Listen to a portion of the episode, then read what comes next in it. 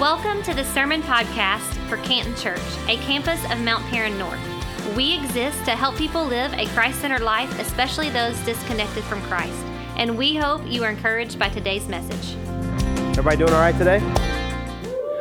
Yeah, it feels like that kind of Sunday. It does. Everybody doing all right today? Okay, all right, all right. So that means that, like you, uh, or like me, you have friends that are on vacation today and you're not there. I know, it's fine. Like, I've got friends that they're all like, the beach is awesome, and, you know, we did this and we sailed and we, you know, and I'm not there. So that's fine. I understand how you are today, though. Hey, uh, I'm glad you're here. You've already been welcomed a couple of times, but uh, my name is Jeremy. Um, I was up here a minute ago, but if I haven't had the chance to meet you, I'm so glad that you're here at Canton Church today. We're thankful that you came to be a part of uh, our gathering here, and, uh, and so I'm excited that you're here. You know, a couple of years ago, I was sitting in a meeting, and uh, this doesn't always happen to me. I mean, I'm in, in meetings a good bit, but I was sitting in a meeting, and very specifically in that meeting, while I was sitting there, like, I, I just, I mean, I felt like the Lord really spoke into my heart. Now, I don't use that phrase lightly. If you've been around here any length of time, I don't say that phrase a lot. I mean, I believe God speaks, I believe God is active and alive in us in present day. Um, but I don't use that phrase like God spoke to me. I, I, don't hear the voice of God all the time and all that kind of stuff. But I, I really believe I was sitting in this meeting and I really believe that God spoke to me in that meeting. Now, if God can speak in a meeting, like that's amazing because um, meetings are often boring and we don't love them a lot of times. But I believe that in that moment, this is what God said in my heart, in my spirit. I didn't hear him with my ears, I heard him with my soul. I believe that God said to me, Pay attention because you're going to use what you are experiencing right now in this moment at some point in the future. Well, if that doesn't get your attention, I mean, I perked up, and I, I, I got to be honest, I'd kind of skimmed the agenda, and it didn't seem like it was like this God ordained meeting. Uh, it kind of seemed like the monotonous, you know, every day, okay, we're going to go over this, we're going to go over this, we're going to go over this. But I believe that the Lord said to me, pay attention. At some point in the future, you're going to use what you are experiencing right now. So I perked up, I listened, I paid attention, my, my senses were heightened, and I was listening to the words that were being said and trying to glean from, okay, is that it? Is that what I needed? Is that what I needed to hear? Is that, is that what I'm listening for? I, I watched the way the meeting was being conducted. I wasn't leading the meeting, I was a participant. So I was watching the, meet, the way the meeting was being conducted. I watched the interaction.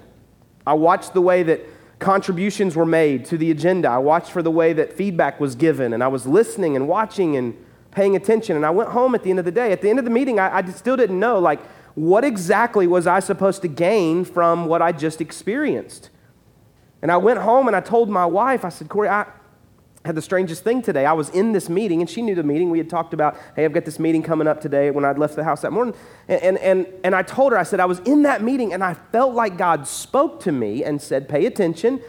One day you're going to use what you're experiencing right now. And I said, I listened and I watched and I observed. And, you know, I was kind of trying to feel the 90% nonverbal communication that was happening. I was listening to the communication that was taking place, the verbal. I mean, like, and I said, I don't know what it was, but I believe there will come a day at some point in the future when I will use what I experienced today.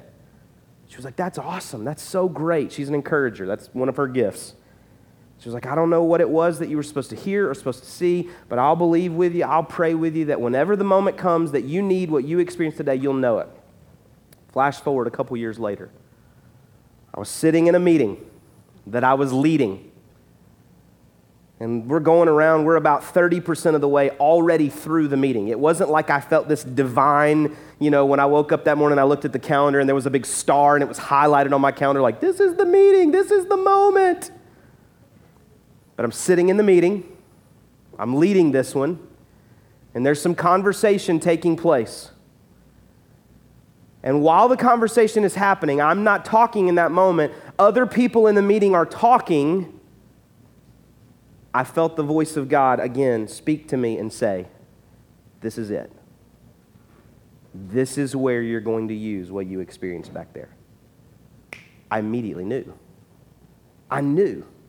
I could take my mind all the way back to that first meeting, the conversation, and what I did is I stopped the conversation where we were at and I redirected us. I said, hey, let's pause what we're doing right here.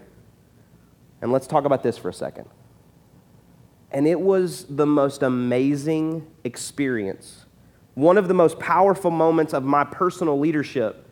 Because in the first meeting, God spoke to me and I knew I would use it, even though I didn't know how. And in the second meeting, God reminded me and I was able to position everything that needed to take place. Now, isn't that the way we want it to happen all the time? Where God speaks clearly. God is very clear to us. This is what you need to do. This is what you need to pay attention to. So that when you get to a future moment, He's like, hey, remember what you paid attention to? Remember what I told you? Use it now. Like, I wish that's the way that it happened all the time with God. Isn't that what we want? But sometimes that's not the way God works in our lives. Sometimes God works in different ways where we have to lean into our discernment, which is just a fancy Bible word that means we're trying to determine what is God and what is not. We got to lean into that discernment. We got to lean in with wisdom and go, okay, God, what are you saying? What are you doing? How might I use this? So we walk into every meeting. I'm about to step on some toes here. We walk into every meeting thinking, what if this is the place that God is trying to teach me something? We walk into every moment thinking, I wonder if God wants to use me and use something that I've experienced previously in this moment for His glory. There's a weight to that, there's a pressure to that, perhaps.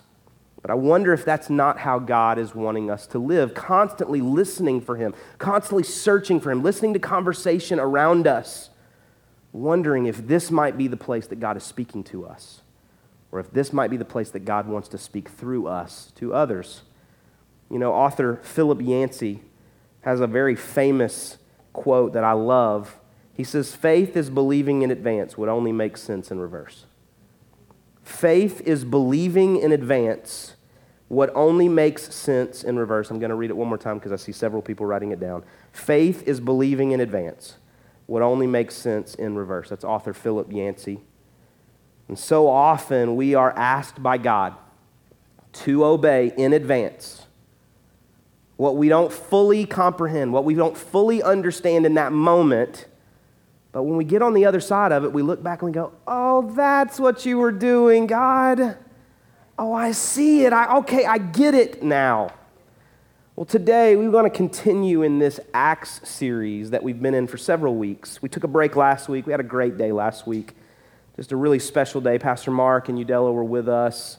Their final Sunday with us here at Canton as senior pastors. We're able to honor them, pray over them as they take their next step into the future that God's calling them to, to Lee University. They've got two or three more weeks uh, as senior pastors over Mount Paran North. We're still a part of that church for a few more weeks. And then we're disengaging to become our own church probably by the end of July, looking at, at the end of July for that to take place. But just a really special day. But we took a break from our Acts series. So today we want to jump back into that. If you got a Bible, I'd love for you to flip with me to Acts chapter 16. We're skipping ahead. A few weeks ago, we were still in the early part of the book of Acts, and uh, Pastor Trevor had talked about uh, the apostle Paul uh, there, the Damascus Road experience, the divine interruption several weeks ago. We've looked at uh, Acts chapter 4, we've looked at Acts chapter 2, we've looked at Acts chapter 6 and Acts chapter 7. So we've stayed in the early parts, but I want to move in now to the middle portion of the book of Acts, Acts chapter 16. In Acts chapter 15, what you have is the Jerusalem Council. We'll actually talk a little bit about that next week. We're going to talk about Acts 15 and 17 next week. But uh, Acts 15, you have the Jerusalem Council, which is a famous portion of the, the, the book of Acts where you have uh, Gentiles who are being saved. Gentiles are those non Jewish people. They're being saved. And now all the Jews are trying to figure out what are we supposed to make them believe so that they can actually be as true followers as we are.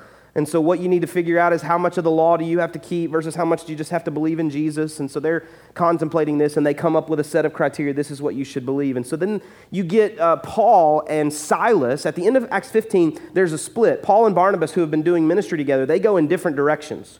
Barnabas takes somebody with him. Paul takes Silas, and they go in a different direction. And now in Acts chapter 16, we have Paul and Silas traveling around doing ministry. And when we come to verse 16 here in Acts chapter 16, we come to a, a, part of the story where they've been doing ministry and they're now walking into a new town. This is what we begin reading. I'm going to read a, a good chunk of scripture today, so just kind of hang with me. Acts chapter 16, beginning in verse 16. We're going to read about seven or eight verses here.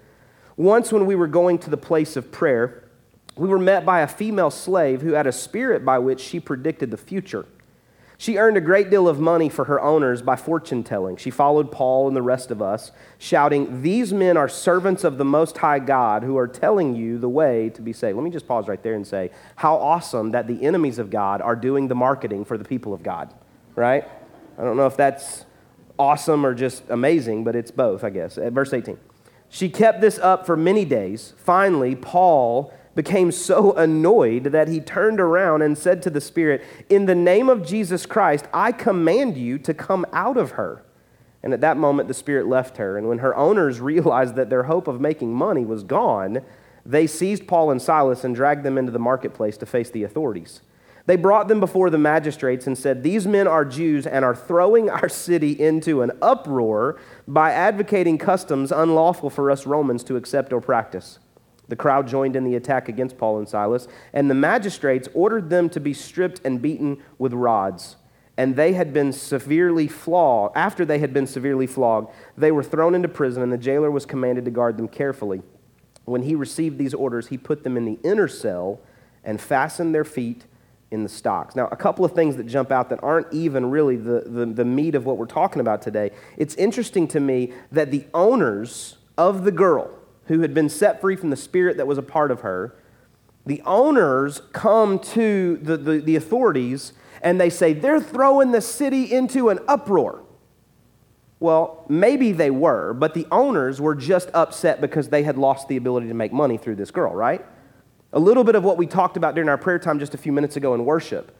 You know, it's, it's amazing how one or two voices that come in opposition to you always say that there's a bunch of people behind them that agree with them right? They come to you and they say, We all think you need to. Well, we don't know if we all agree to anything. That guy is upset about what you're doing. That lady doesn't like the way that you're doing whatever you're doing. But it's easier when we create this mob mentality. Well, sure enough, the crowd joins in. They didn't lose their ability to make money, but they get upset too and they say, Yeah, you know, kill these guys. I don't even know what they did. I don't know who they are. But yeah, we're, we're in agreement. Do that, right? Because the mob mentality, they jump on board with what's happening here because the crowd draws a crowd. And so, oftentimes, what we're afraid of, or even our opposition, may not be quite as large as we envision it to be. But here, what you see is you see this amazing opposition to the gospel. Now, again, depending on your perspective of the current cultural climate in the United States, there definitely is opposition to the gospel. And there's definitely opposition to faith and things of faith and religion and Christianity, for sure. But I also want to make sure we have a proper perspective.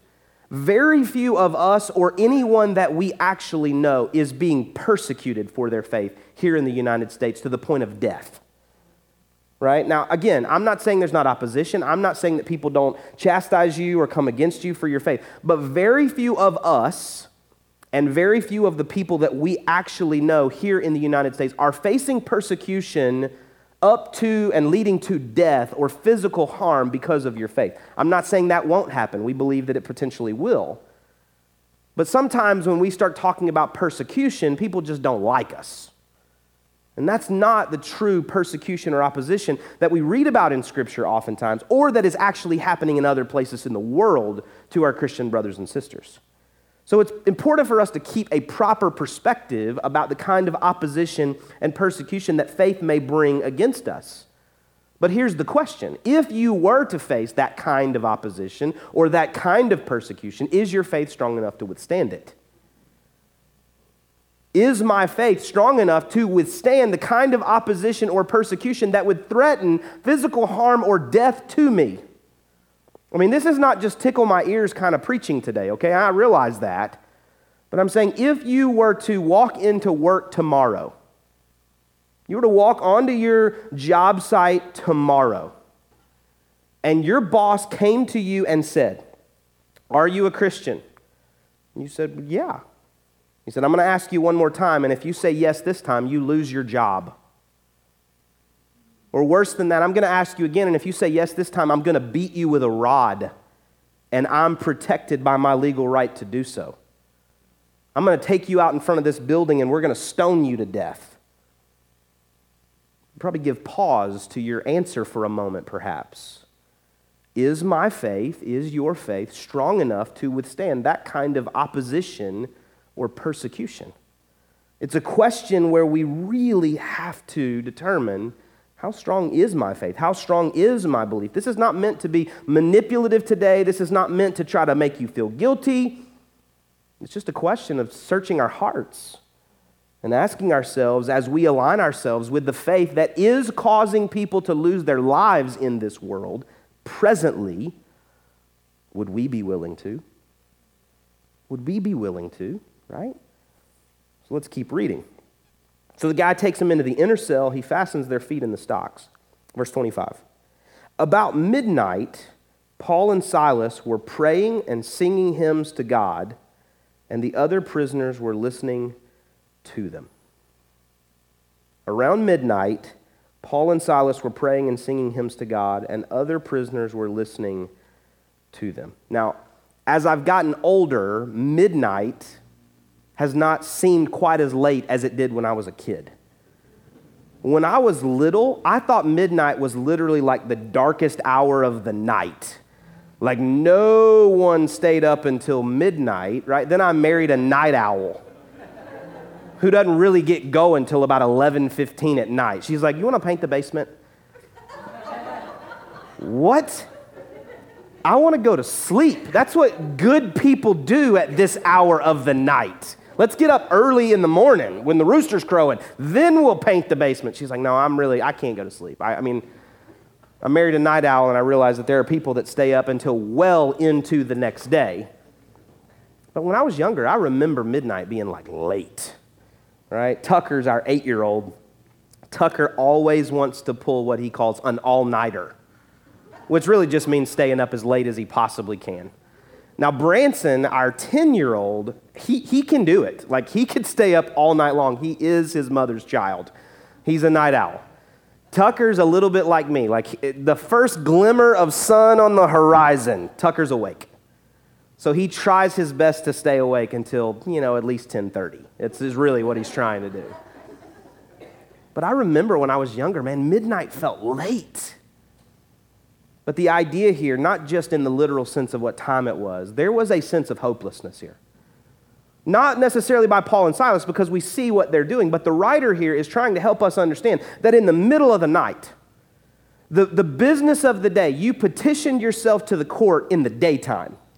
You could find freedom in the daytime. People were set free in the daytime. Nobody was set free in the middle of the night. It was dark. It was nighttime. They did not have electricity, which mean, means in the prison, which we'll talk about in a second, it was dark. You could just hear the noises of what the prison sounded like. And not just that, if something came creepy crawly on you, somebody came into that prison to get you, you couldn't go anywhere. You were fastened to the stocks in the inner cell and you couldn't go anywhere. There's a sense here that you are stuck. But what are Paul and Silas doing? Singing hymns and praising God. Again, just another question of contemplation for us today beyond our, is our faith willing to stand to persecution and opposition? When we're in the darkest, innermost part of the cell of the prisons that the enemy's trying to take us to, do we have the ability to praise and worship and sing to God and declare his goodness? Or is our praise circumstantial? Do we only worship when we feel like it? Do we only sing when the song is right? Do we only feel it when the moment feels right? Or do we have the ability to praise and worship in the midst of some stuff that doesn't feel so good? I would say sometimes in my life, my best worship is done in the midst of adversity. My best worship are in moments of worry and anxiety. Right? I, have talked about my kids already several times. I, I preach about them a lot. But man, there's, there's very few nights that somebody doesn't struggle to go to sleep or somebody doesn't wake up in the middle of the night, need something, get scared, have a bad dream, something. That's the stage of life we're in right now. And I realize that it too shall pass and all that, and we'll miss it one day. I don't miss it right now, but we'll miss it one day. And but there are nights, lots of nights during the week, every week, when one of our four kids gets up and comes to our bed because they're scared or something's happened or and if they're restless, we'll lay them down in the bed with us or we'll even take them back to their bed. And almost every single time, we'll do what we've done since they were born. We'll sing to them. That's what we do. I remember the day they were born, every single one of them. I would hold them in my arms and rock them and sing them little songs, little lullabies. Some of them that you probably sang to your kids, some of them we made up, some of them that are just our family kind of songs, and you've got your family kind of songs, and I would sing to them, and Corey would sing to them. And I remember when they were babies, and I would rock them at night, and I would sing to them. And so there's this amazing thing that happens now, even as they're getting older, when they're scared. When I start singing or Corey starts singing, man, their eyes get heavy. My eyes get a little heavy. what do they do? It brings peace so they can go to sleep. Do you have that kind of soundtrack? You have a soundtrack of peace in your mind? You have that kind of you know, playlist in your head that when the moments are tough, when you're in the inner sanctum of prison, when you're in moments of worry, when you're in moments of high anxiety, when you're in moments of fear, you've got those go to songs that you can sing. These are songs that bring in the presence of God into my life. These are songs that bring in the peace of God in my life. Do you have those kind of songs? You have those kind of playlists that you can immediately go back to. I'm not talking about just holding on to tradition. Maybe it's some songs of your past. I'm talking about you know this is where God speaks. This is how God moves. This is how God speaks into my life. And so when I need to know the presence of God, these are the songs I go to. It's not a formula. It's not A plus B always equals C. It's just saying, God, I need you now, which is a pretty good song, by the way. You have that kind of soundtrack? Because they started singing, and then I love the end of verse 25 that we just read, and the other prisoners were listening to them. The other prisoners were listening to them. You want to get people's attention in your life? Sing in a situation that doesn't seem song worthy. You want to get people's attention in your life about how real your faith actually is? Be joyful in the midst of hardship. You want to get people's attention in your life? Have peace in the midst of chaos. People will immediately perk up. What is going on with that guy? What's different about that girl? There's something different about them. And I wrote this down, this is not on the screen. Faith is countercultural because faith in action is not circumstantial. I know there's a bunch of $2 words in there. I'm going to read it again. Faith is countercultural because faith in action is not circumstantial. Here's what I mean faith gets people's attention because it's so different. Because when faith is truly in action, it's not based on what's going on around me. Faith is what we hope for. It's what we want to see, it's what we want to believe. And so when I have faith, when I am faithing in something, it's not circumstantial. It's not based on what I see with my eyes. It's what I see with my soul, what I'm longing for. So I can sing when it doesn't seem like it's song worthy. I can have joy in hardship. I can have peace in the midst of chaos. And when I do, other people are going to listen. They're just going to. Let's keep reading in verse 26. Suddenly, there was such a violent earthquake that the foundations of the prison were shaken. And at once, all the prison doors flew open, and everyone's chains came loose. The jailer woke up, and when he saw the prison doors open, he drew his sword and was about to kill himself because he thought the prisoners had escaped. But Paul shouted, Don't harm yourself. We are all here. That doesn't seem right. They hadn't done anything wrong and they were put in prison. And the earthquake shakes the foundation of the prison, and they're their shackles open up and the gates of the prison open up, and this is the place where you're supposed to get up and run out. And I can't prove it. And so don't hang your theology on what I'm about to say in the next 10 seconds. But what if this was the moment when the voice of God spoke to Paul and Silas, like the voice of God spoke to me in that meeting and said, Don't go anywhere yet? There's something that's going to happen in a minute that's more important than you getting out of here right now. You're going to need to hang right here for something that's about to happen. And so they didn't get up, they didn't move. The jailer wakes up and he sees that the gates are open and he sees that the shackles seem to be off of all the, the prisoners, and, and he is convinced, like, okay, they're going to kill me because I've let these prisoners loose. I didn't cause the earthquake, but I let the prisoners loose. And just before he takes his own life, Paul's like, whoa, whoa, whoa, whoa, wait, wait, we're still here. We didn't go anywhere. We're right here. Do we trust God enough to stay where we don't want to be? They didn't want to be in prison. Do we trust God enough to stay where we don't want to be if we really believe that this is where God led us? If we really believe that God is in control, if we really believe that God can do something, if there's a reason for why we're here, do we trust God enough to stay? Might there be a greater purpose for our prisons? Let's finish up the story here. Verse 29. The jailer called for the lights because remember, it was dark. He called for lights. They lit all the torches. He rushed in and fell trembling before Paul and Silas. He then brought them out and asked, Sirs, what must I do to be saved? And they replied, Believe in the Lord Jesus, and you will be saved, you and your household. And then they spoke the word of the Lord to him and to all the others in his house. And at that hour of the night, the jailer took them and washed their wounds, and then immediately he and all his household were baptized. The jailer brought them into his house and set a meal before them, and he was filled with joy because he had come to believe in God, he and his whole household. What if it was all a setup? Faith is believing in advance would only make sense in reverse. We just got to the end of the story. We can look at it in reverse. What if the whole thing was a setup? What if Paul and Silas healing the little girl just because they were annoyed that she kept yelling at them.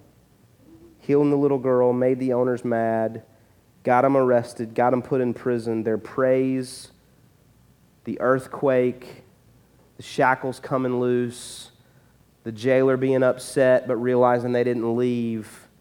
What if it was all a setup? What if your obedience sets a little girl free, but makes her owner mad. You still believe God's in control? Or as soon as somebody gets mad, do you think, well, man, I did something wrong? No, what if, what if their anger is right in this moment? What if them being upset is right in this moment? Because it's a part of the plan. What if your praise unlocks the gates, but makes the jailer want to hurt himself? What if it's a setup? Are you willing to stay? Are you patient enough to believe that God may be doing something even in a situation you don't want to be in? Here's the big one. What if God needs to take you to prison to save the jailer? What if God needs to take me to prison to save the jailer and his whole household? Now, don't hear what I'm not saying. I'm not asking you to go out and commit a crime because the pastor told you you need to go to jail so we can win the stockyard or the jail yard or whatever to the Lord. That's not what I'm saying. But what if, what if the things that you think in your life are bad, the bad situations, the moments you don't want to be in, the circumstances that are unpleasant, what if it's all a setup? Do you and I have the kind of faith? Do we have the kind of ability? Do we have the discernment? Do we have that ability to listen for the voice of God and go, this is God, this is not? That even in the midst of bad circumstances, we can discern, but maybe God's still in it. Or do we assume that bad things are all bad and from bad and not good and can't be good and can't be redeemed for good, not from God? Is there any part of us that goes, God, okay, I'm, I made somebody mad. I didn't mean to. I did what I thought was right. I healed a girl that had a spirit in her. I, I wasn't trying to make people mad, but I made somebody mad. But is there something that you could do out of their anger? Is there some way that you could be glorified in this? Okay, now I'm in prison, God. I, I, don't, I don't know that this is the way I thought you would answer the prayer, but okay, now I'm in prison. And so, just in the midst of my prison, I'm just going to praise, I'm just going to worship, I'm just going to sing hymns and songs to you and declare your goodness. And God, be glorified in this. And there's the earthquake. Okay, God, now I see you work. Okay, you want me to stay? You want me to hang right here? Okay, I'm. Okay, God, I'm going to hang right here then. I'm just going to stay right here because maybe there's something else you want to do. And oh, the jailer, after we've been beaten and flogged and we're bleeding, he washes our wounds. That's a powerful verse that we skipped by. Okay, God, I see you. He wants us to come to his house. You want us to help lead his entire family to the Lord. It was all a setup. I get it now. I get it now. See, stories like this, I believe, serve multiple purposes when we read God's word. But today, my hope as we read this story is that you can get on the backside of this story and look back in reverse and see that it makes sense. It makes sense. Like there's actually something that God was doing all along the way. He was working some things out, He was working some bad things together for the good of those who seek Him. Man, he just seemed to be working it out. You're not a puppet on a string. You have the ability to choose and to decide. I believe that with all of my heart. But in your obedience, in your faith, are you willing to step out in the beginning and trust God and believe God and walk with God when you're not really sure how He's making sense of it all? Just trusting and believing that when you get on the other side, perhaps, just maybe, it will make sense. Now, Philip Yancey said that. God did not promise you that you would always know what happened and why it happened and why it happened the way it happened. God didn't promise that. You read the story of Job, you get all the way to the end of the story. God never told Job why all those bad things happened to him. So there is not an assurance that when you get on the backside, you get all of the fill in the blank pieces. There's not that promise. But here's the promise we have God is in control. So, do you and I have the ability on the front side just to say, God, I trust you. I believe in you. I'm believing with you. I'm asking you to help me to be faithful, to be obedient, and walk into circumstances that in the moment seem bad and they seem like I would not put myself here. But God, I'm trusting you. As I'm obedient, as I'm faithful, would you work these things out for your glory? And if you need to send me to prison so that the jailer and his entire house can be saved, God, I'll go. If you need to send me into the inner cell with my feet shackled to see if I'll worship you there, God, I'll go. If I need to be as faithful and as, obe- as obedient as I can, just so some people get a little bit upset, so that you'll know whether or not I can withstand some persecution and some opposition to my faith, I'll, I'll do it, God. Just going to trust you on the front end and faith and believe on the front end, trusting that you're going to work all things together for good. Let's bow our head and close our eyes. God, we thank you today for the chance to serve you. I pray today for every person in this place. I ask you, God, to help us to trust you more. God, would you help us today to believe that you are working all things together for our good? But it's not just for our good, it's for your greater good. You're writing our story. You're writing a story that's larger than us. And so, God, help us today to trust you, to believe in you, to believe on you for the things that are happening. Whenever we find ourselves in circumstances that we would not have positioned ourselves in to begin with, God, that we would trust you and know that you are working these things out, that you have a plan. God, we thank you for that. Give us peace in the midst of chaos. Give us joy in the midst of hardship. God, give us worship in the midst of our worry. Give us prison praise. I believe other people will listen, they'll perk up.